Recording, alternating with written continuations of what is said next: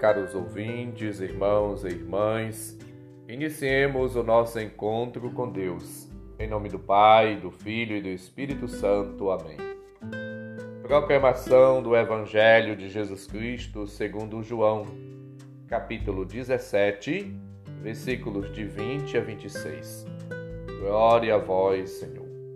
Naquele tempo, Jesus ergueu os olhos ao céu e rezou, dizendo: Pai Santo, eu não rogo somente por eles, mas também por aqueles que vão crer em mim pela Sua palavra, para que todos sejam um, como tu, Pai, estás em mim e eu em ti, e para que eles estejam em nós, a fim de que o mundo creia que tu me enviaste. Eu dei-lhes a glória que tu me deste, para que eles sejam um, como nós somos um. Eu neles e tu em mim, para que assim eles cheguem à unidade perfeita, e o mundo reconheça que tu me enviaste e os amaste, como me amaste a mim.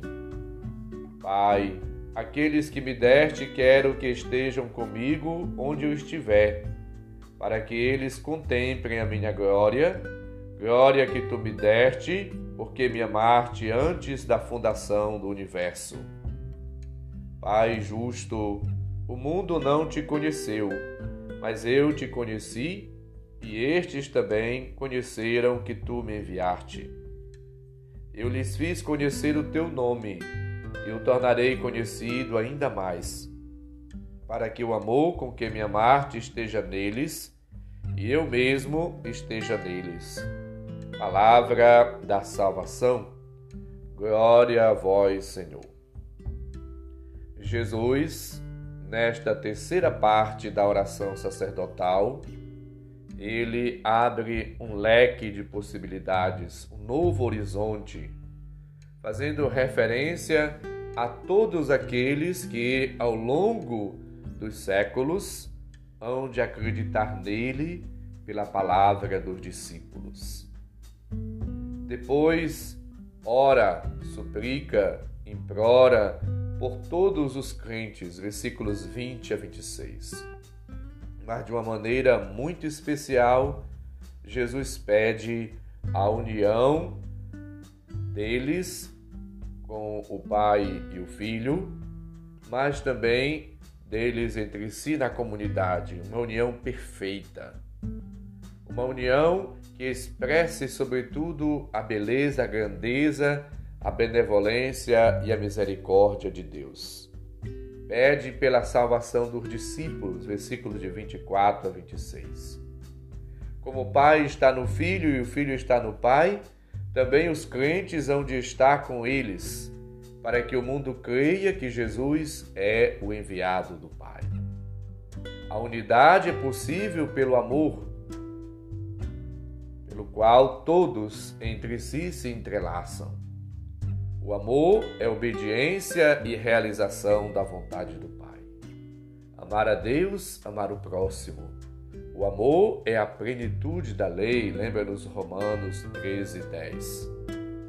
Portanto, somos chamados a glorificar a Deus, assim como Jesus o glorificou.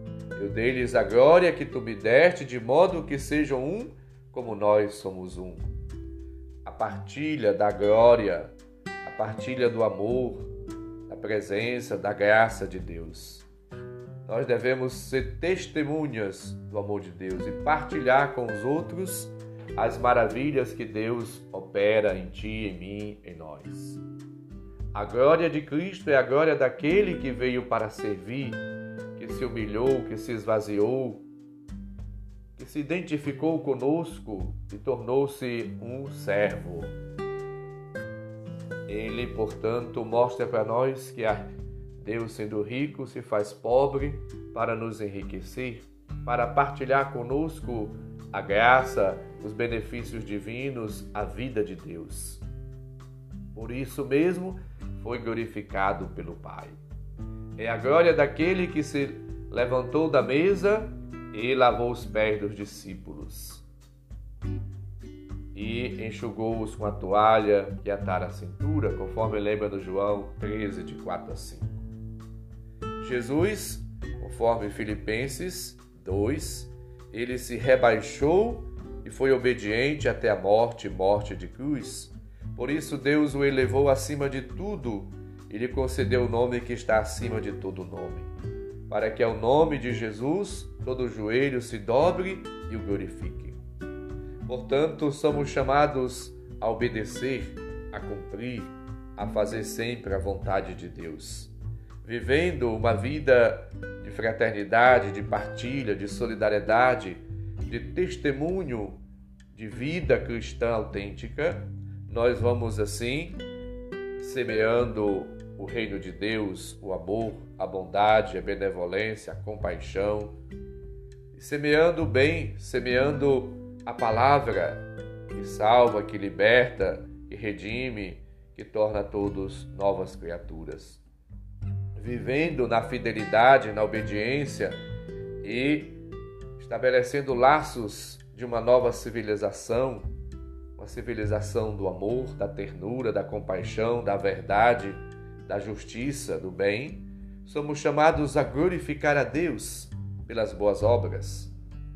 Vivendo, portanto, na unidade com Cristo, nós vamos semeando o reino de Deus e assim Deus vai se tornando cada vez mais conhecido, amado. Conhecer a Deus a partir da experiência, do encontro, da escuta atenta da Sua palavra, da meditação, do deixar-se tocar, transformar, guiar, envolver, encharcar pela graça, pelos dons, pelo Espírito de Deus. E assim vivendo uma vida de unidade, de comunhão com Deus, com o próximo, na concórdia, numa vida de unidade entre nós, na família, no trabalho, na igreja, no mundo, somos chamados cada vez mais a crescer na intimidade, na comunhão, na amizade, na dedicação, na estima, no amor a Deus e ao próximo.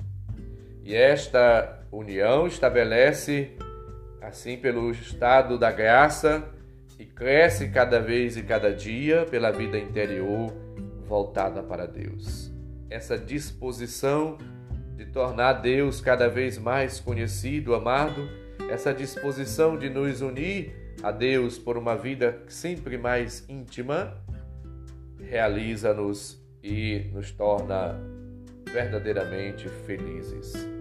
Supliquemos de Deus a graça da abertura, da disponibilidade, do abandono nas mãos do Senhor para que assim vivendo guiados, conduzidos, impulsionados, repletos, cheios da graça, da presença, do amor e do Espírito de Deus, possamos de fato ser testemunhas vivas do Senhor.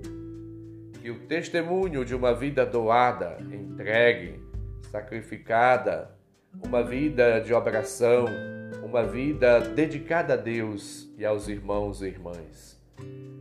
Seja de fato sinal da presença, da graça, do amor de Deus. Que a nossa vida possa sempre corresponder ao querer e à vontade de Deus.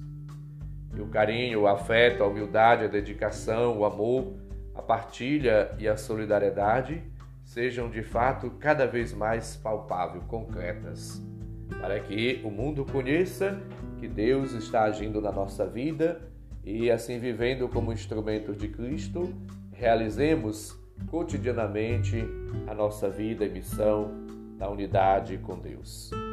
O Senhor esteja convosco, Ele está no meio de nós. Abençoe-nos, Deus bondoso e misericordioso, Pai, Filho e Espírito Santo. Amém. Um santo e abençoado dia para todos. Um abraço, felicidades.